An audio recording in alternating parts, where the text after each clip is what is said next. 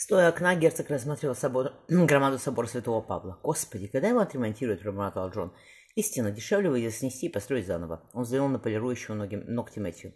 «Обещала тебе отпуск, а не получится. То есть театр ты отправишься, но ради дела». Откинул золотистые, едва побитые сединой. Кудри Вильяминов кисло заметил. Я и не сомневался. «Ты еще платишь за комнату на стенде рядом с уткой и селезем?» – поинтересовался герцог. «Разумеется», – поднял бровь Матвей. «Не в усадьбу же Клюгине приводить гостей». «Ты ведь «Не под своим именем извест, известен на Южном берегу?» – спросил Джон. «Не дурак же я», – сварливо отозвался Матвей. «Я месье Матье из Парижа, пару раз в год выбирающийся в Лондон». «Отлично», – промотал герцог. «Ты ведь еще не навещал своих там, тамошних друзей?» «Нет», – Матвей подался вперед. «Тебе там кто-то нужен?» «Ужасно жарко для мая», — заметил он. «Ты слышал о сапожнике? Он весьма удачно работал в Нижних землях». «Слышал», — Матвей отложил пилочку. «На Южном берегу о нем тоже знаю». Джон вздохнул. «Не сомневаюсь». Выяснилось, что сапожник последние два года передавал сведения испанцам, а мы удивлялись, что повстанцы в Нижних землях терпят поражение. Известный тебе авантюрист Уильям Стэнли, завший Девинтер, получил от сапожника подробные сведения о планах Морица Аранского. «Избавьтесь от сапожника, и дело с концом», — удивился Матвей. «Он ведь сейчас в Лондоне?» «В Лондоне», — пробурчал Джон. «Я просил тайный совет выдать ордер на его арест, объяснив, что он составлял листовки, расклеенные по городу.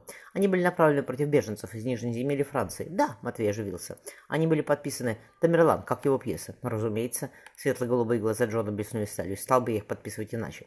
Сапожника вызвали на заседание тайного совета. Пока суд до дела, он должен каждый день отмечаться в канцелярии. Казнить я его не могу, иначе ниточки не размотаешь. Требуется последить за ним недельку, а потом я сделаю все, что надо. От меня-то что требуется? Удивился Матвей. Проткнуть сапожника шпагой где-нибудь в темном переулке? Нет, ответил Джон. Все получится изящней.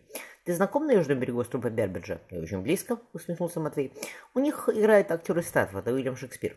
В прошлом году дружок сапожника, покойный Роберт Грин, написал на него пародию. Он утверждал, что нечего актерушке пытаться сочинять пьесы, соревнуясь с джентльменами, выпускниками, выпускниками университетов. Джон помолчал.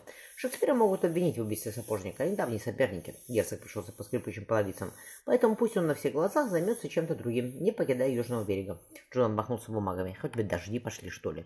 Уильям я знаю, растерянно ответил Матвей, но здесь я тебе не помощник. Он не моего толка человек и никогда таким не был. Или ему надо кого-то представить? Надо, улыбнулся Джон. Оглянив Глядев невидную худую девчонку, герцог строго сказал. Дядя Мэтью объяснил Питеру, что ехал с тобой в поле в деревню, поохотиться, рыбу половить. Мы в следующей неделе все закончим. Повтори, что тебе надо сделать. Прийти в Деффер и наняться служанкой в таверну мисс Эллен Бул. Эллен Бул. Бул. Молчать, работать и ждать, отбарабанила девчонка. Джон поморщился от простонародного акцента. Далее, он помолчал. А сапожник я тебе рассказывал. Твое дело проследить, что в комнату, где они собираются пить, больше никто не заходил. И вообще, чтобы все было тихо. Бул тебя ждет, ее предупредили. И не лезь на рожон. Сапожник опасный человек, хоть по виду не скажешь. Я могу сама его убить, сказала девчонка. Если у тебя в руках окажется что-то тяжелее метлы, то о дальнейшей работе можешь забыть, резко ответил Джон. Никакого оружия, ничего подозрительного. А сапожники подобаются другие люди. Девчонка, пример. Привет, присела. Понятно, ваша милость. Подхватив скромный узелок, она засучала, засучала деревянными подошвами по лестнице. Проводив сколотые глазами сколотые на затылке длинные косы, Джон пробормотал. А ты сомневался? Она дочь, дочь своих родителей, как ее сестра. Они еще молоды, но все когда-то были молоды, даже я. Сунув привратнику монету, Матвей шагнул в душные, пахнущие потом и пыли кулисы. Сзади два дюжих молодца, молодца несли ящик бургундского. Ричард Бербидж, рыжеволосый, изящный, в поношенной рубашке, захлопал ладоши. «Совсем не так это надо говорить, Пол. Слушай», сделав неуловимое движение, обернувшись к пустым галереям, он произнес. «Вот, Йорк, смотри, платок. Я намочила его в крови, которую извлек свою ша... своей острой шпагой храбрый Клиффорд из груди твоего ребенка. Если о нем заплатишь ты, а платок продам, чтобы мог ты слезы утереть». «Понимаешь, Пол?» — обернулся Бербидж стройному белоколому юношу в женском платье. «Это тебе не просто уже играть. Это трагическая роль. Идет гражданская война. Публика должна бояться твоей королевы Маргариты. Уильям тебе то же самое скажет». «Скажу», — согласился невысокий мужчина, стоящий на вымощенном булыжником портеле. Легко вскочив на сцену, он произнес. «Вот, Йорк, смотри, платок». «Я все вижу», — изменился Волк. «Вижу платок. Как ты так умеешь, Уильям?» «Не знаю», — тут пожал плечами. «Я писал и тоже его видел. Теперь пусть увидит публика. Давайте прогоним сцену сначала». «Это Генрих Шестой?» — смешливо поинтересовался Матвей. «Месье Матвея?» — Бербаж ахнул. «Как мы рады тебя вас видеть. Это на сегодня». Матвей махнул молодцем, те внесли на сцену вино. «Завтра я приглашаю труппу к себе ответить мой приезд».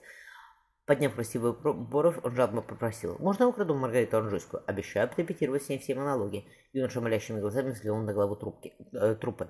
«Ладно», — вздохнул Бербидж.